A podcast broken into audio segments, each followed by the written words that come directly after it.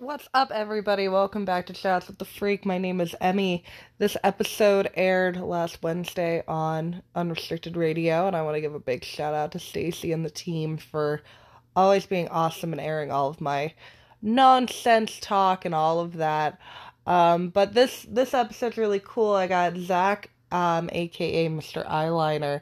We talked a lot of wrestling talk. If you're not that into wrestling, I'm sorry. Um, but I'm a big WWE nerd for anybody who knows me personally. So we kind of talked a little bit about that. We talked about his um, line of eyeliners that he's created and how he got into um, creating makeup. And we talked a lot about the music industry and stuff like that um, with his, his interactions with it um, throughout his career um, in the makeup world. So I hope you guys enjoy this episode and don't forget to follow at Mr. Eyeliner on all social medias. Check, check, check, check, check, check. You guys are now promoting the new single um, that was directed by Tom Tom Crane, if I can talk. Um, I thought the video for it was really fucking sick. Um, and I thought it kind of rolled with the solid ground kind of vibe. So how, how did, I guess, the making of that single kind of come together? Um, so we, man, we recorded this single actually a long time ago. We recorded it back in October of 2020. So it's been a minute. And we kind of just sat on it because with everything going on with COVID and the if things will open up, if they won't open up. Uh, we didn't want to release it and not be able to hit the road with it. So we kind of just sat on it. And, um, the funny thing is for the video too, we had the location, but we didn't have any idea what we were going to do for the video, what it was going to look like until literally like five days before shooting it. Oh wow. So we kind of just made up that concept on the spot. No, I feel like some of the best videos don't come together like that. Like I know I was just a part of a video shoot, and it was kind of the same thing. Like they had no, they had some concept of what they wanted it to be, but going into that room, they didn't know how it was going to be like that. So I feel like that's always how like the like dopest videos are kind of made. You know what I mean? Yeah, well, like I said, we had the location, and then like literally like five days before the shoot, we got on a video call with Thomas.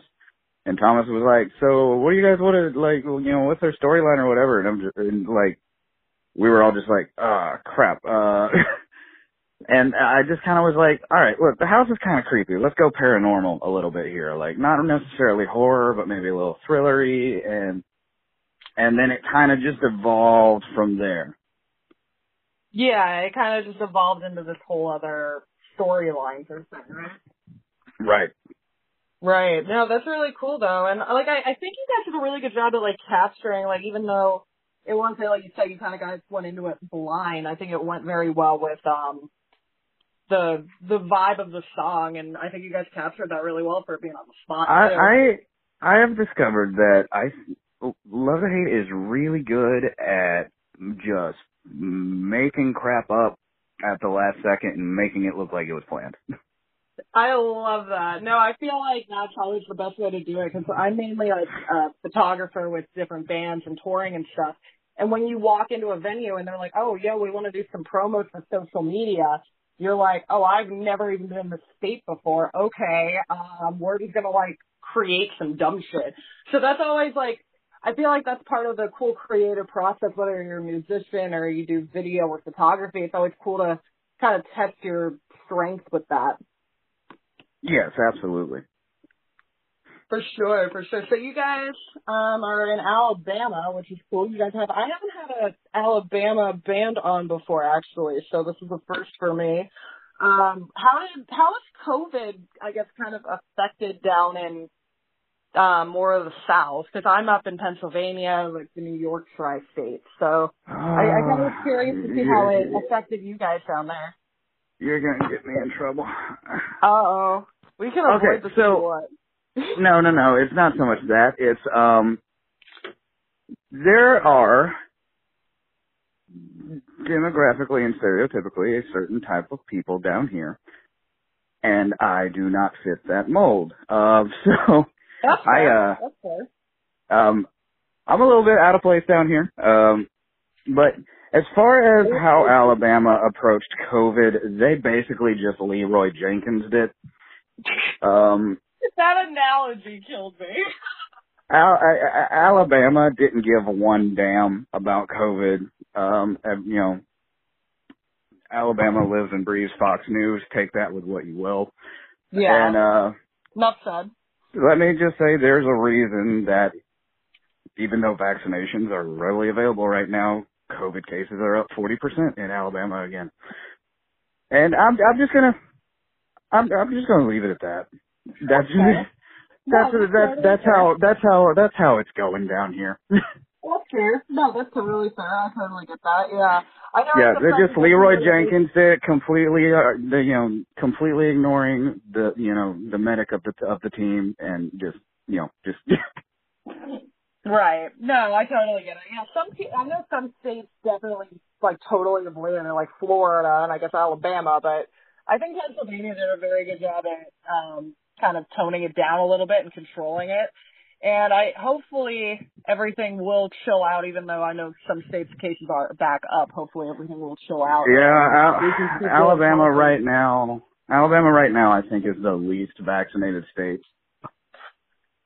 And That's they're all they're all like, I don't trust these vaccinations. They're gonna put a microchip in us, and I'm like, bro, you have a listening device sitting in your pocket, like right now. What are what are what are you talking about? Yeah, literally. No, it's funny because like, oh, get like the government tracking us. It's like you literally carry a cell phone with like Facebook literally finds shit to give to you. Like you know I, I, mean? I, I, I can literally Google search for something on one device, and then on my other device, it will show up in my Facebook ads. Now I don't know if that's like a synchronicity thing or, you know, Zuckerberg is really an alien, but like that's. Yeah, no, it's a weird coincidence, and I totally, yeah, I totally get that. Um, but yeah, no, I was just wondering how it worked because I know there were some states that were more chill with live music and stuff, and obviously you guys kind of still trying to make some groundwork when it comes to like your Spotify numbers and getting more of a fan base. I was kind of wondering how that affected. I don't know if it's touring necessarily, but you guys definitely playing out had to be affected um, because of the pandemic. Oh, it definitely was. I think there was a five month stretch at one point where we didn't play any shows at all because we were, you know, we were trying to play it safe and be smart about it. And, um, and you know, what shows that we did play were kind of like little acoustic gigs where, you know, everybody was masked up and temperature checked and all that. But, but, you know, everything, you know, everything has opened up and, you know, even though I kind of w- shit on Alabama every now and then, like, you know, the, there's a good number of people down here that are vaccinated and are taking it seriously and doing what they should do. So, like, we're pretty much, you know, comfortable with playing shows anywhere now. And, uh, yeah, well, I mean, we're rocking and rolling again. We're back to full speed ahead. Right, right. I think a lot of bands are ready to get back out there too. I know it's um because like I said earlier, I'm a touring photographer, so getting back out there has definitely been something I've been for like been focused on, like, okay, let's go and now I'm just we're back open and I'm like, Oh my god, I'm dying. Like what did I sign up for? right. It's no, like that's that like our first our, our first full full blown show back I think literally all of us woke up the next morning and we were like, I feel like I've been hit by a truck. like like my whole body felt sore just cause like I hadn't had to like move and play that long in a long time and my body wasn't used to it again. Like literally everybody was like, ow, why'd we do that? Yeah, like, ow, like, why did I do this to myself? No, it was funny. I shot a show a couple weeks ago, um, beginning of the month, and I shot the entire set. They played for like a little over an hour and a half. And I just remember I got out, I looked at my boyfriend and I was like, my body hurts. And I like collapsed into him. I was like, I'm literally dying right now. Like, how did I do this for months on end? Like, my body hurts. Just gotta I get totally back into show shape. Yeah, it's like I gotta hit like I don't know, like I've been hitting the gym. I don't know what's going on. Like I literally was like I need like I don't know. My knees have been jacked up doing club shows that I haven't done in forever. So I'm like, I need to get like knee pads or some shit to like counterbalance this. well, no, like I'm I'm a I'm a martial arts instructor by trade, so like I would still be training people and you know still getting my workouts in that way. But then like that is so much different than just like playing a show and just like headbanging the whole time and there's different muscle groups. Oh no, it definitely works different muscles and it works different um yeah, it's just it's a different kind of cardio that you can't really explain to anybody who doesn't do it. So yeah, no, I totally get what you're saying. Oh. So you guys obviously I, I mentioned earlier you guys have the new single out Solid Ground. Is this gonna be a part of like a new sing new album or anything like that, or are you guys just still kind of just chilling with the one single? Um, that's the plan actually. Uh, well, the former, not the latter, but um, we we want to put out a new EP of all uh, new material. I would say first quarter of 2022. Um, actually, in a matter of days, not even weeks, in a matter of days, we're going back into the studio to record the follow-up single for Solid Ground because we already have a almost basically a full album's worth of new material. It's just sifting through. All right, what's a throwaway song? What actually has the potential to be great and do something? Um, so yeah, like literally, what is day? Saturday? Like in three Yeah, days, Saturday. we're, we're we're going back into the studio to uh record the follow up single. So I would say in maybe about another month or two, you'll hear another new song from us. That's awesome. I'm definitely looking forward to it. Because Solid Ground, like I said, it was a bop. I remember I listened to it and I was like, this is very like modern day, like heavy, like rock. And I, I really think that a lot of bands do that, but they do it in a very generic way. You guys definitely put your own twist on it, which I really enjoyed a lot. Well, I think another thing too that helps us with our songwriting is all all five of us have different influences in, in music and but it's all a collective effort. Uh there's not one member of the band that gets pushed on the pedestal of like primary songwriter. Um every every song we write is a collective. Everybody's bouncing ideas off of each other. And we also aren't afraid to if someone comes up comes with like a, a stock or just a generic idea, we're not afraid to call it out. Um, there's no ego with us. Right. So that's I think what helps us, and especially with our different you know musical influences. Like Frank, our lead guitar player, his favorite guitar players are like Chuck Berry and Billy Gibbons, and you know like the old school guys like that. And then you got like me and Marshall that in our free time, even though we play in an active rock band, you know, we're listening to black metal. So like it's just all over the place with us. Right. It's different. And I think, I feel like that's what makes bands really, bands like you guys very different, very, um, I guess, it, it makes, it adds depth to the music, I guess is what I'm trying to say, when you have different influences that you're pulling from. And even though I don't, I never like asking that question, so I'm glad that you brought it up that you guys have very different influences because I can kind I could hear that a little bit when you're pulling like from like you said like black metal and country or something like that. It definitely adds different elements to the music that maybe you wouldn't have had otherwise, you know? Absolutely. For sure. we, for we've sure. been we've been told Southern rock a few times too, and it's never been a genre we've actually claimed. Like people just kind of like sometimes put that genre on us. I think just because we're we're geographically located. But it's like when I think Southern rock, I think Lynyrd Skynyrd, and I mean Yeah. no uh, no offense to Lynyrd Skynyrd, they're amazing, but that's not us. That's not the genre that you guys are necessarily. I don't like that when people like lump other bands in the stuff because of location or because of like whatever it is, or they had like a member that was in another band that was that genre, so now the new band that they're in is now that genre. I'm not saying that's the situation with you guys, but those are like the two instances I see a lot of where it's either geographically or they're just instantly lumped into that because they have like whoever on whatever. You know what I mean?